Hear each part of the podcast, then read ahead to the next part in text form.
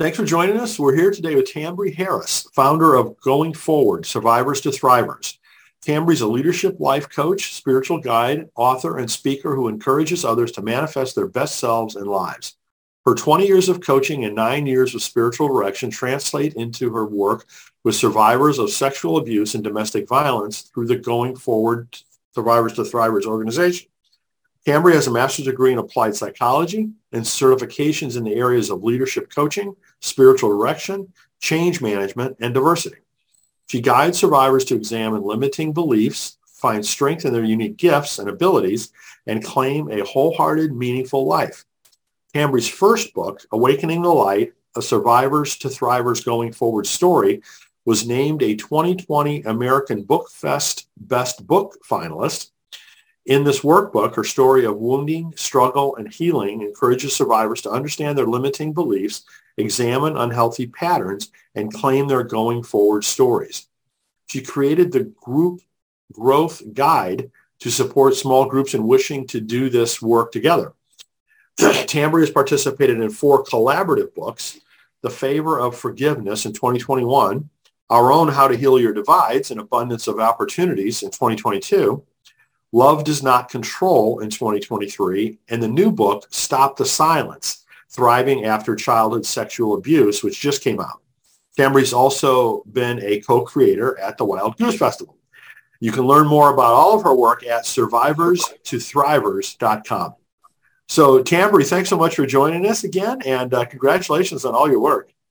Thank you, Brian. It's exciting to be here to talk a little bit about it. Yeah, well, I think we first met at Wild Goose, didn't we? And, I learned about your work, and I thought, oh, my goodness, that's such a good match for How to Heal Our Divides that, I was really glad that you were able to contribute to it. And, your work and your book, just continue to thrive, which is always really great to see. Thank you. So maybe to get started, what else would you like people to know about you? I really, when you said, things are continuing to thrive, I think, part of my message is that, most of us have experienced some kind of trauma, abuse, wounding in our life. And sometimes we can get stuck in a place of just kind of going through the motions and halfway living. And so my message through my organization and through the books that I write is really that there's so much more awaiting you. And so it's really about looking at, what is intended for your life and what might be getting in the way of being able to move into that. And I often frame it as, we have many chapters in our life, but we can claim our going forward story. And so really trying to work with people to think about what might their going forward story be, as well as just really trying to bring encouragement. Mm-hmm. So before we start talking about books, I'd like to talk about how you went from corporate America to start your own business. Yes. I'm in the early stages of launching a new business called Finding Your Next Calling. And so I'm interested in hearing from people like you that have made a transition like yours. Mm-hmm. So can you talk a little bit about, kind of what motivated that and what it was like in the early stages, when you're off on your own for the first time and trying to figure things out? How did that work out for you? Yes.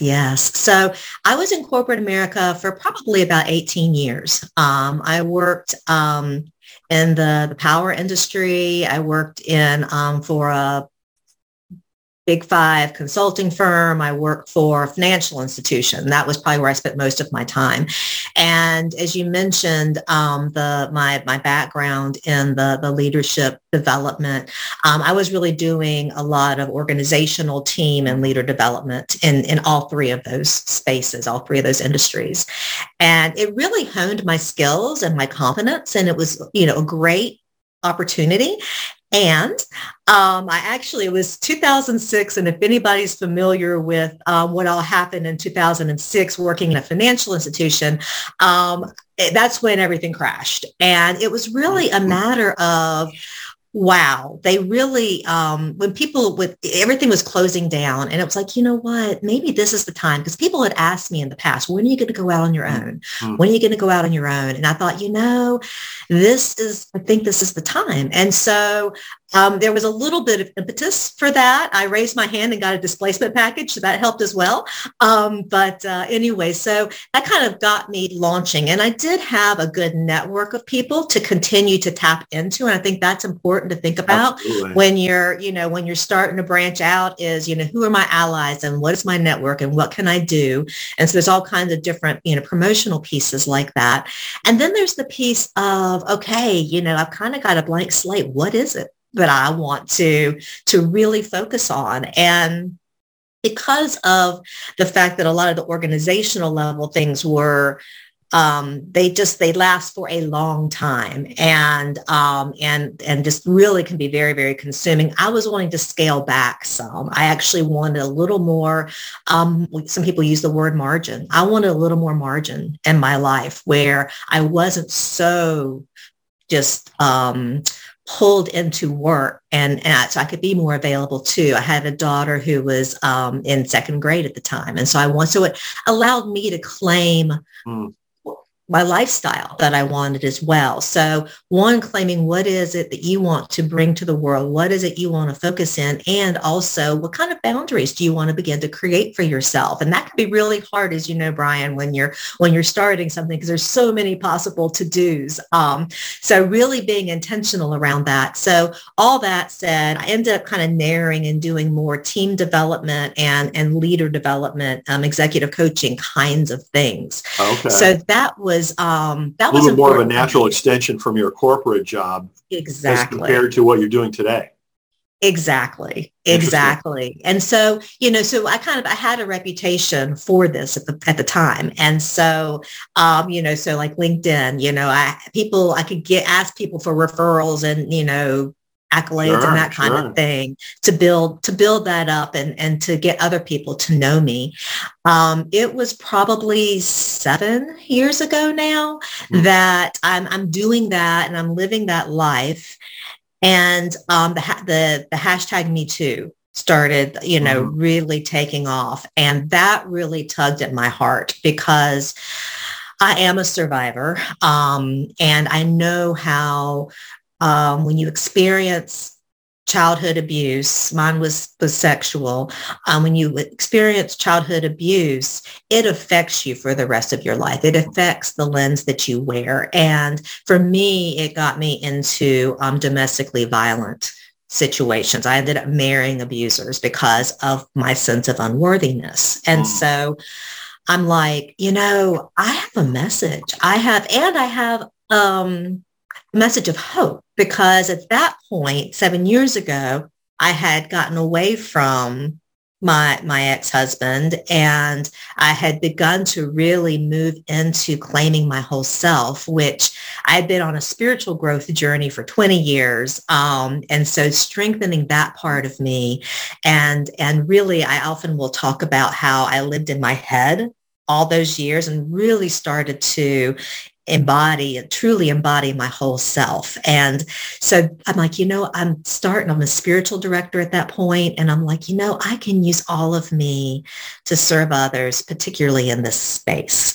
So that's what led me to move into creating the organization Going Forward, Survivors to Thrivers. Wow. So it sounds as though, you know, kind of your first, you know, incarnation as a freelancer was, you know, a job, right? I mean, it was kind of like a job like you had before, but on your own. Whereas, yes, I get a sense that, you know, Going Forward, Survivors to Thrivers is more of a calling. Do you see it that way? Or I do. Absolutely.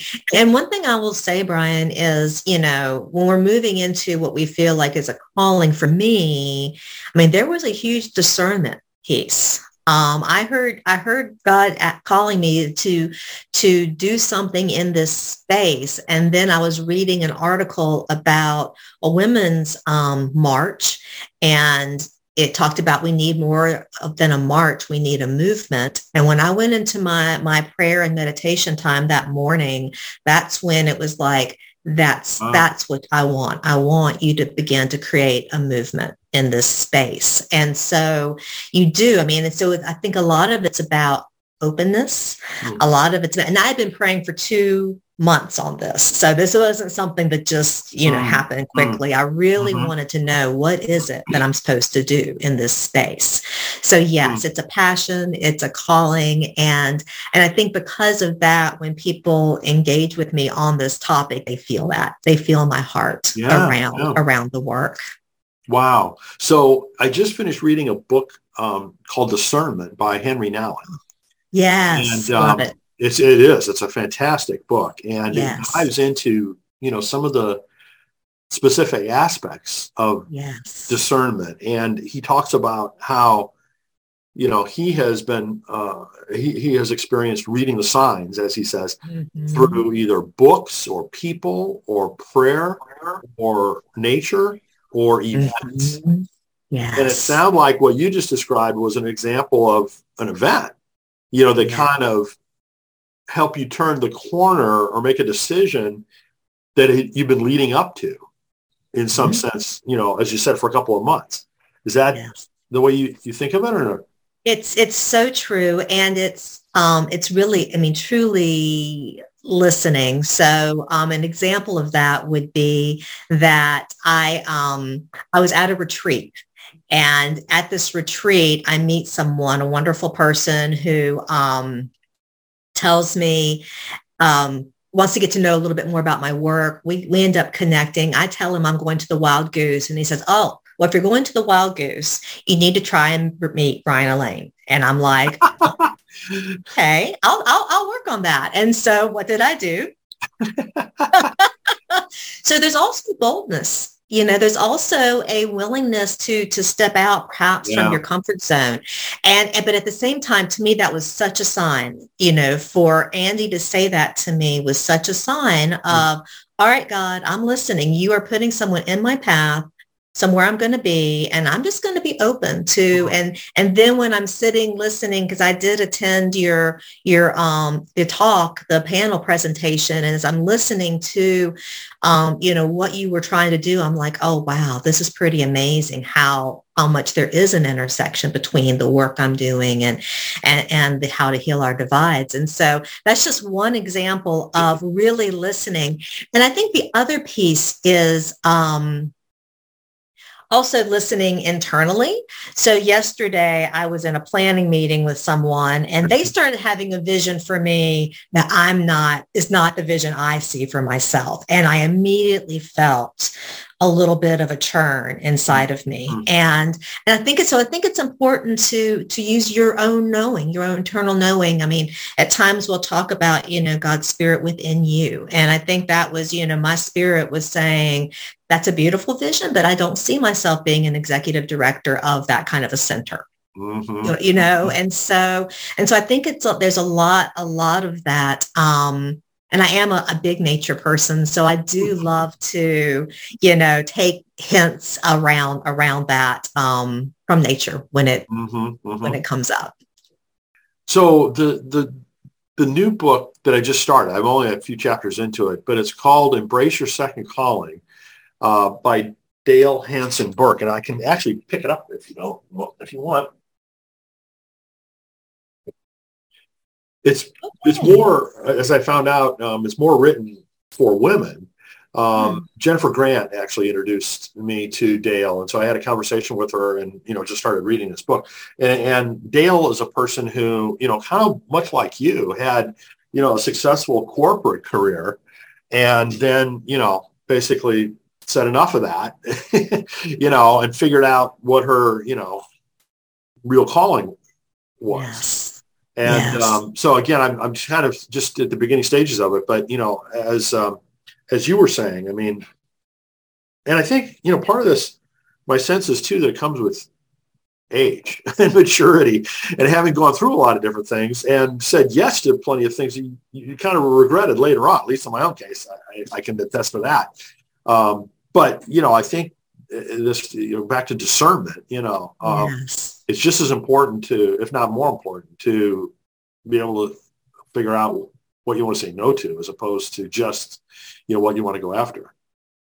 Well, you know, and it's interesting, Brian, there's also a book, it's been out for a long time, called Halftime. And the concept is that we get to a place in our lives where we've been focusing on success for all these years, and all of a sudden we're ready to move toward significance. And so I think that, and your halftime can be whenever. But, you know, when is it that you're, you know, wanting to shift your focus to something that really does, you know, feed your heart, feed your spirit, and give you a sense of significance and contribution?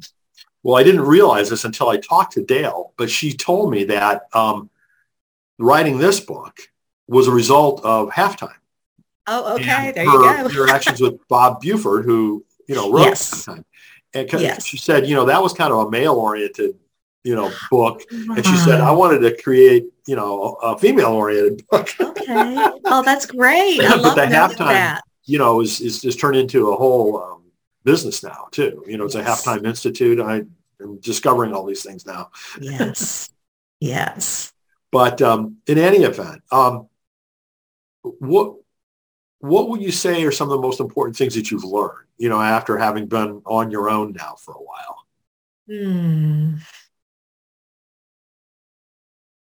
There's a resilience piece, because there are things that I invest myself in that don't come to fruition, and I need to not get disheartened by that, and trust that, you know, there's still been good foundation laid. I also am very aware of my bandwidth and really kind of staying conscious of that.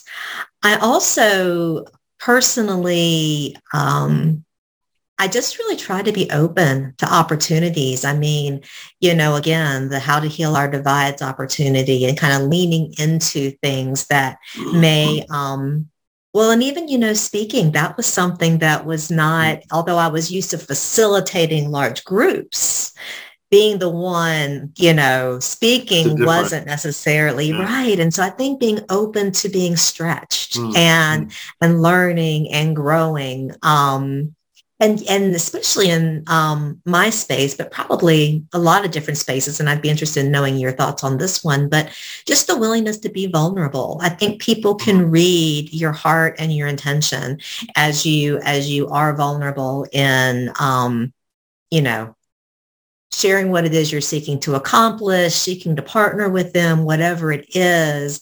That vulnerability, especially because of my backstory, which I've alluded to, I mean, that's been a growth piece for me as well, because being vulnerable early on wasn't safe. And so, but at the same time, oh my goodness, the number of just wonderful relationships, like, you know, the one you and I have created. I mean, it leads to abundance. It really does. Well, let me touch on a couple of different things that you mentioned there. You know, the whole vulnerability thing, you know, that, talk about a big change for me, right? I mean, I grew up in corporate America as a guy, you know, and in those days, in that world, you never dealt with any personal things, you know, in business. Those were like completely separate worlds. And now that, you know, I've been dealing for, you know, the last several years with authors, where those worlds are so dramatically overlapped, it's, you know, obviously forced me to change, I think. But the other thing I would say that's going on in the midst of all this is just the quest for authenticity. Yes, that's out there. And, you know, sharing vulnerability, I think, is a big component of authenticity, and kind of making people feel comfortable that, you know, whoever it is that they're dealing with or talking with is actually real and not a facade, you know, or trying to BS them. So, you know, that doesn't make it easy necessarily, right? But I think it just kind of shows the value of it. Yes, exactly. No, I love that word. The other thing I want to touch on is what you talked about before, about being able to come to grips with things that don't work. And I'm a big believer in that too. As an entrepreneur, you've got to treat, I think, everything as an experiment, right? And some experiments work and some experiments don't. And if you don't have some that fail, you're probably not experimenting. There you go. I think, you know, so you know, I totally, I want to say back up all those things that you just said, that, you know, learnings of yours after kind of making the leap. Yes, absolutely. Absolutely. You know, and I think the value of community comes up for me as well, because as you are, you know, having to maybe bounce back from something that was disappointing, or thinking about something that you might want to do, but you're not sure how that, you know, would work, a sense of having a community around you can also be very valuable. Yeah. Yeah. So what advice do you have for people who, you know, are kind of like considering their first leap of faith to start a business on their own? Yeah. You know, I think that really recognizing what is a part of you, what is your skill set, what is your gifting, you know, really kind of leaning into that, because that's what you're meant to bring forth, I believe. And so getting clear about what is that. And like I said, for me, it was, okay, I don't want to do the, you know, 9 months to a year kind of, you know, large scale projects. I want to do more. You know, so kind of getting clear about what is it you want to bring of yourself forward. And then thinking about, you know, what does the world need? You know, what gaps are out there? What can I fill with what I have to bring? Because I think that will help you when you start, you know, really beginning to promote yourself. It's your niche. It's your, you know, what you're bringing to the space, what differentiates you from whoever else is out there doing the work you want to do. Mm-hmm, mm-hmm. So if we could, let's shift gears a little bit and talk about, you know, your organization, you know, okay. Survivors to Thrivers organization. So in what areas is it active? Mm-hmm. You know, and, you know, I mentioned the importance of community a minute ago as people are branching out. Part of my reason for creating it is that survivors of abuse and trauma can feel very alone. We often feel, you know, one of my kind of sound bites is let's stop the silencing, the shame, and the secrecy. And so we can often sit in our bubbles of shame, feeling somewhat maybe responsible, or at least, and again, we have all these unhealthy thoughts that were created either by ourselves trying to figure it out what was happening, or the other person may have put those thoughts into our brains. And so beginning to create a community of support and encouragement, and as well as providing healing practices so that people can, because sometimes you can sit there and think, okay, I don't even know what the first step looks like. Mm-hmm. And so, you know, really trying to create that sense of community. So when we talk about, okay, so then what do we do to do that? And so one of the things I did was I created the website where people can go and again, begin to get a sense of, okay, this is a community I can plug into. We provide blogs twice a month. Often I'm writing the blog, but once a quarter, I actually have a fellow survivor write the blog. So it's not just Tambry putting things out there. It's hearing other voices around this topic and also sharing. So the first of the month is sharing their story, and it's their survivor to thriver story back to bringing that hope and encouragement and helping people feel like, oh, wow, I can relate to that. And you might relate to my story a little bit more. You might relate to someone else's story. We had our first male blogger in December. And so, you know, I want it to be not just a women's thing. I mean, it happens sadly, you know, across the board. And so, so the blogs are a big piece of what we try and do to put, again, encouragement. And the second, I forgot to mention, on the 15th of the month, we have, there are more practices. And so, you know, we were talking about discernment. That might be a topic. I might talk about how to discern and actually take you through a discernment practice. I've definitely taken people through, you know, how do you get grounded? How do you get in your body, and some techniques to do that.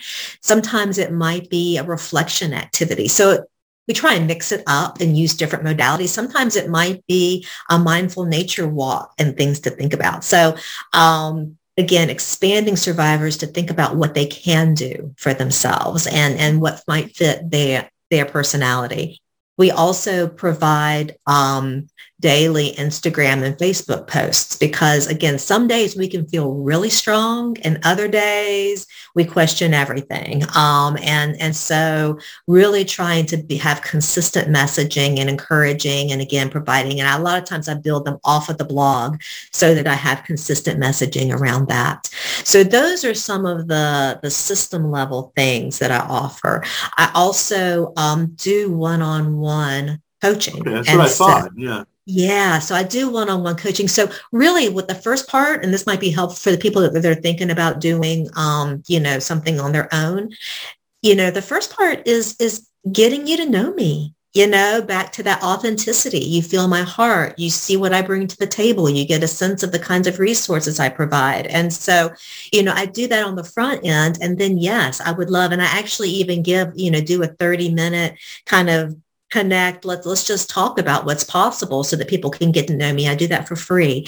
And then we can move into the actual kind of what I call transformational coaching, which, you can look back and do the therapy work with a therapist, that healing work from victim to survivor. But what I do is I meet you in the survivor place, and I help you move from just surviving day to day, being stuck with these unhealthy beliefs that are limiting you, to move toward thriving. And there's a process I take you through to do that.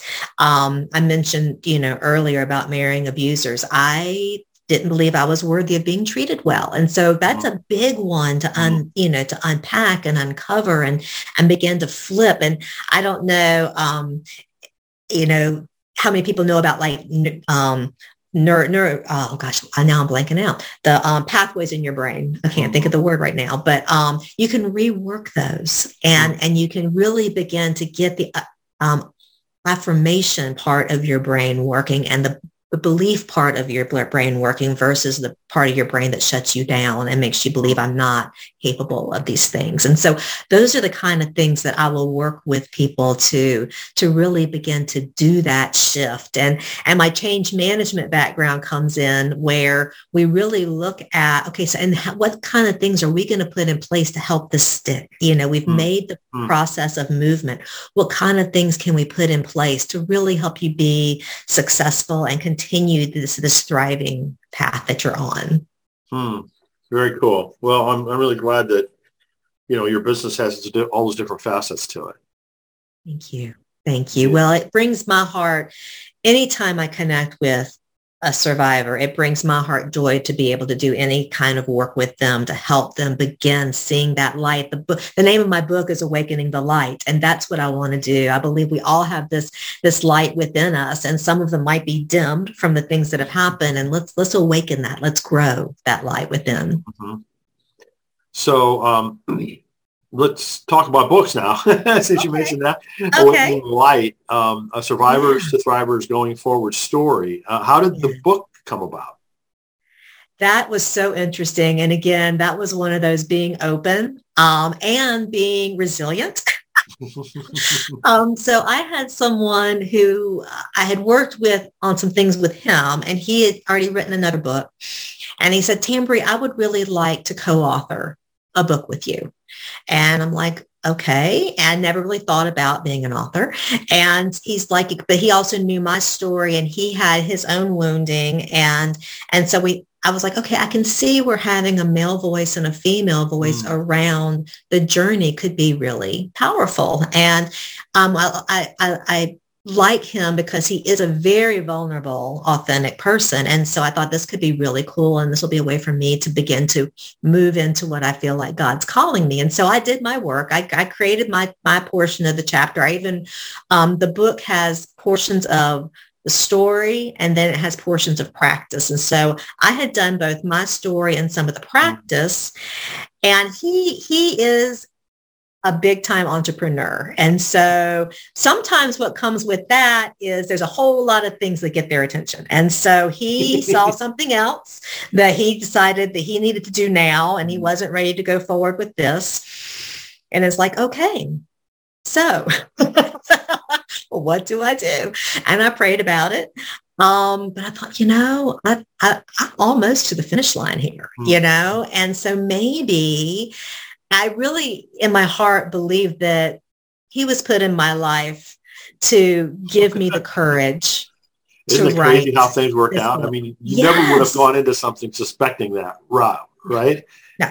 No, not at all. How many things in life, I don't know about you, but I've certainly experienced a lot of things like that.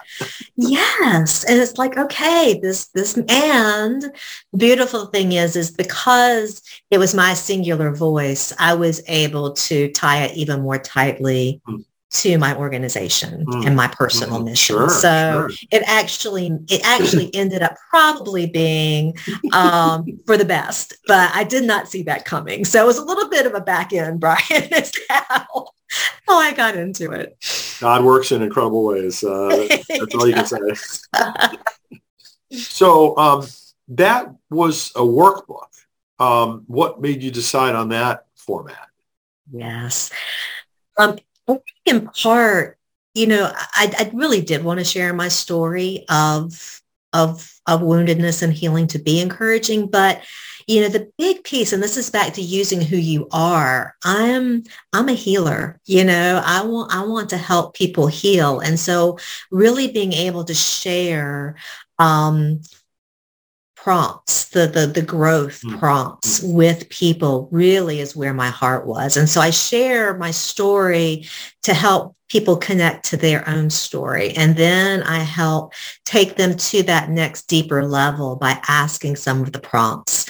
I also in the book, you know, I have like breathing sections, you know, just to kind of, okay, let's just take a breath here, you know, trying to really help people understand because, you know, we start breathing shallowly and we don't even realize it. And yet, you know, we're tensed up. And so how do we begin to be intentional around taking care of ourselves in the moment? And so being able to weave those parts of me as coach, as spiritual director into the book was important to me because I really wanted it to be something that was a true resource. And a lot of people, like I said earlier, people don't know where to start. And so I've been told it's a beautiful way to, you know, in the privacy of your own home, in your own time, if you want to just, you know, slowly dip a toe in to answer some of these questions, or if you want to skip some questions and move to some other ones, that's just fine. And so, and I have therapists tell me that it's a beautiful tool to work in conjunction with the work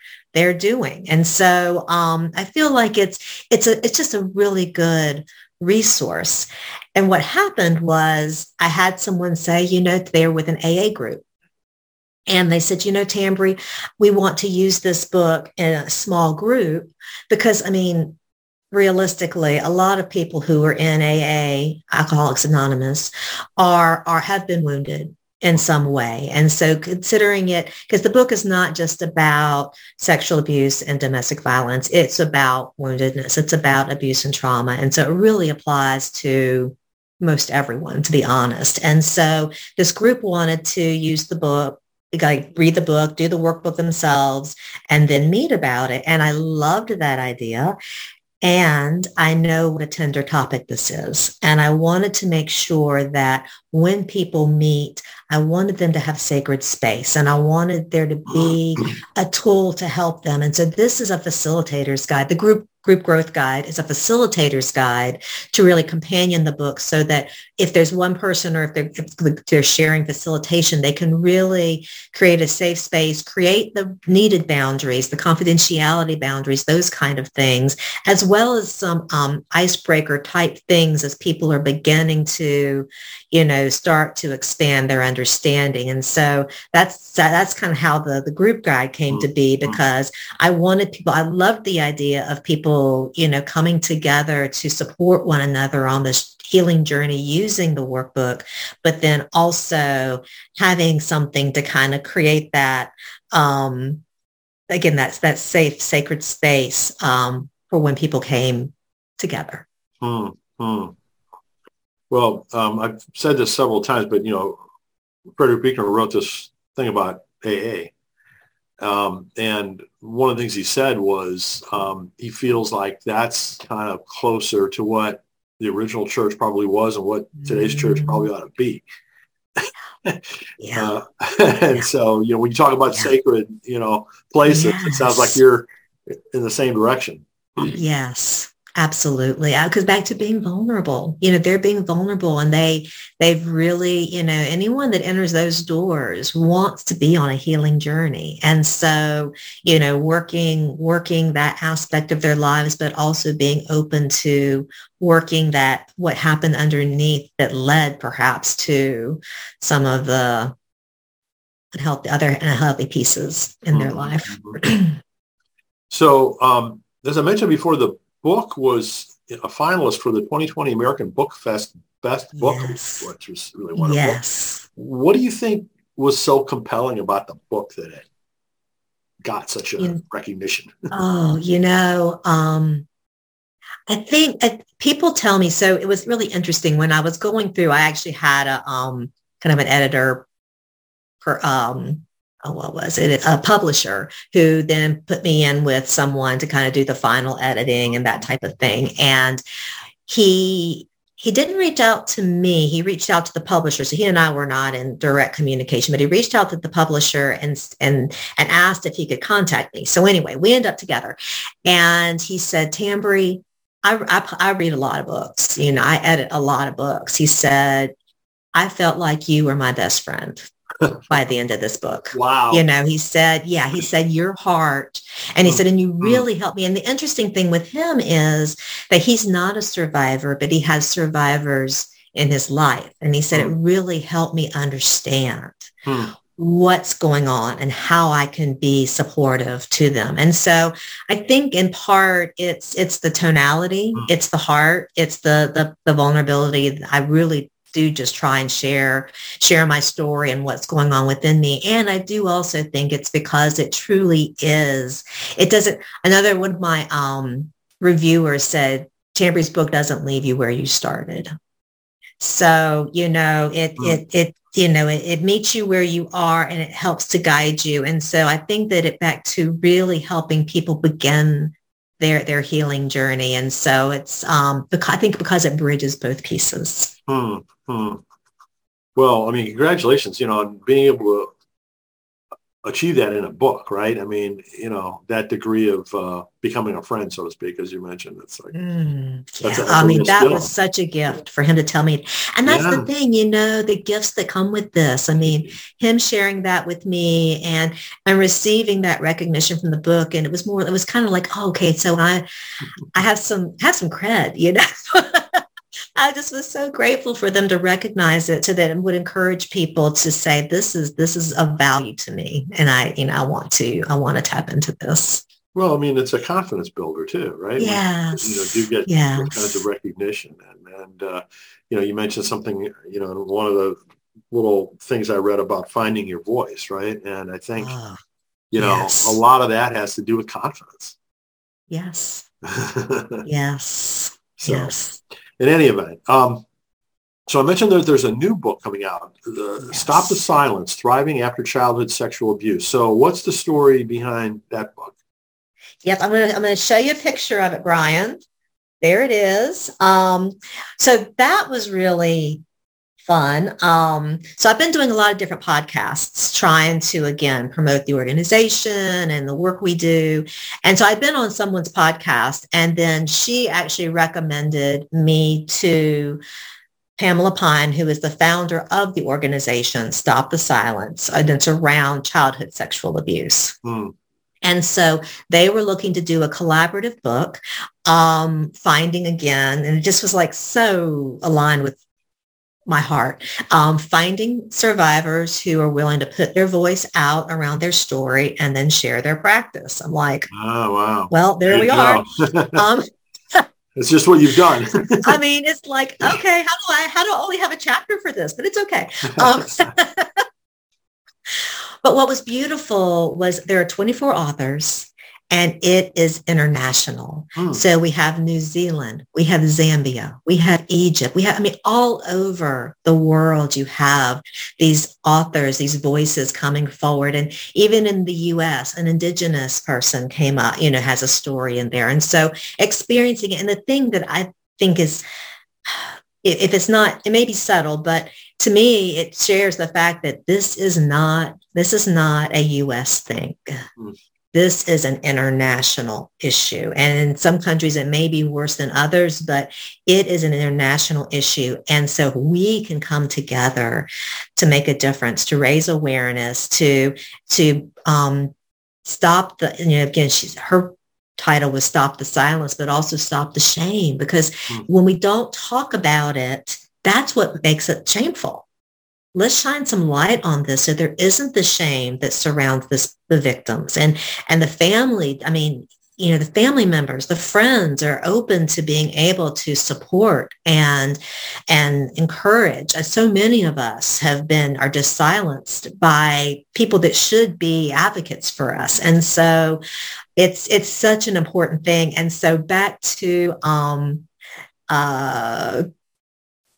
affirmation, the book itself has been, hit 6 different categories, #1 bestseller on Amazon. Wow. So super excited about that.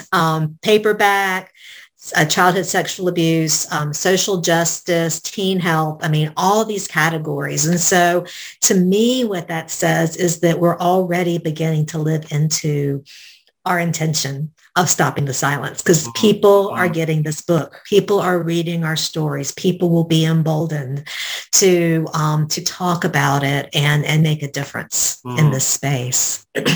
Interesting. Very cool. Very cool to hear. Yeah. So I noticed that the book is published by Brave Healer Productions, which I'd never heard of before. Can you tell me a little bit about that? They have a heart for social justice type books. And so, as I mentioned, Pamela Pine was the founder of the organization, and she chose them to be the ones to collaborate with, I think, because of their heart for, again, these kinds of topics. Interestingly, the owner of Brave Healer Productions, as we're writing this book, she and her daughter are fighting a court battle against her sexual abuser. Oh my God. Wow. And so her daughter's a teen. And all that she had to go through and all the attempts at silencing and squelching. And so it was actually interesting, back to God working in amazing ways, so here she is fighting her own battle real time. And then she's having these stories come in of people who have, and some of the stories are mothers who have had to stand up for their children. And so, I think the fact that Pamela chose Laura and her organization to help produce it, there's just so many layers of goodness to it. And then Laura was the one who kind of guided us in how we wrote our chapter, in kind of the format of the chapter and the titling of the chapter. So she really had a lot of passion around the crafting of the book, to make it of the, quality and impact that she was hoping for.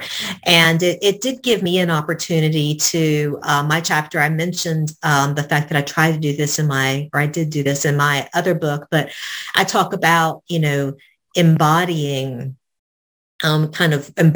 your truth. And so allowing your body to come forth with its truth. And how do you ask these healing, life-giving questions? And so it really gave me an opportunity to kind of hone in on a specific piece that I don't know that as many people are talking about. So, so that's a little bit about the book and Laura DeFranco, who was the publisher. Excellent. That's all good to hear. Yeah. So I have to ask, are there any future books or projects that you can talk about at this point? So the other book, and back to, sometimes this gets back to boundaries, although I'm glad I didn't create boundaries on this. Excuse me. But I was asked during the summer, last summer, to be a collaborative author in 2 books.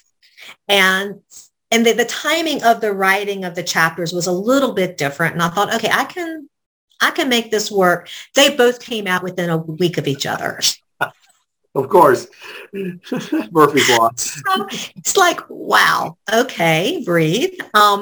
And so I really, I leaned into the Stop the Silence book first, because April is Sexual Abuse Awareness Month. And And so really being able to promote the book, promote the message through the course of April was really important. And so that was really important for me to do. The other book is called Love Does Not Control. Hmm. And Thomas Ord, I don't know if you know him or not. Yeah, I sure do. Okay, so he wrote a book called God Can't. Mm-hmm, mm-hmm. And in that book, it addresses the fact that, you know, when something really awful happens, you know, it's like, where was God? Why didn't God intervene? Why didn't God intervene in the school shooting in Nashville?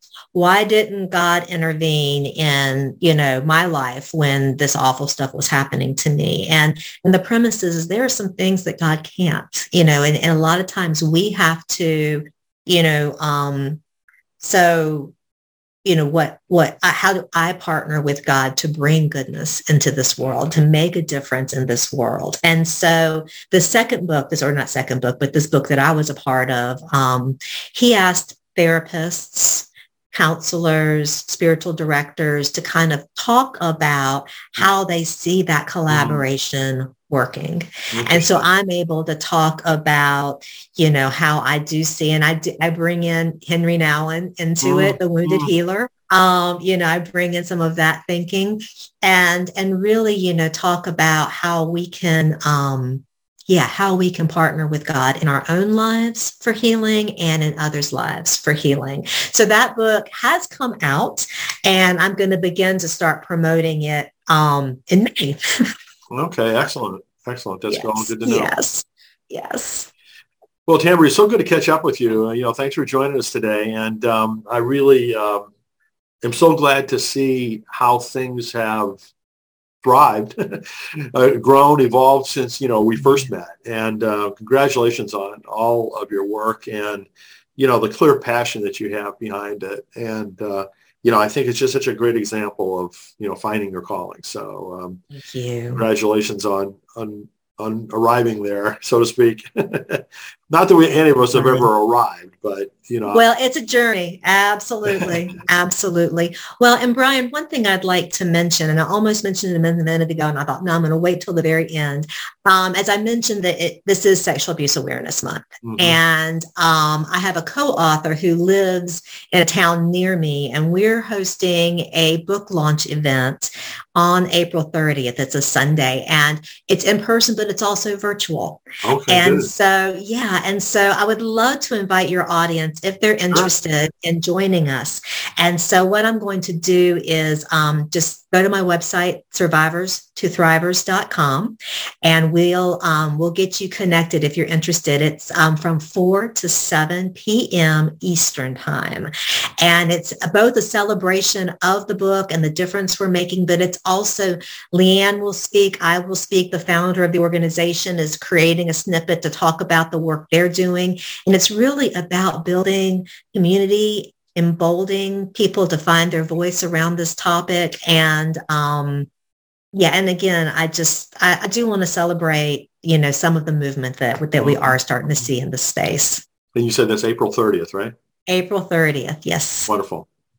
All right. Well, Tambry, again, thanks so much. I look forward to collaborating with you and catching up again. So take care for now. Thank you so much, Brian. So good to see you.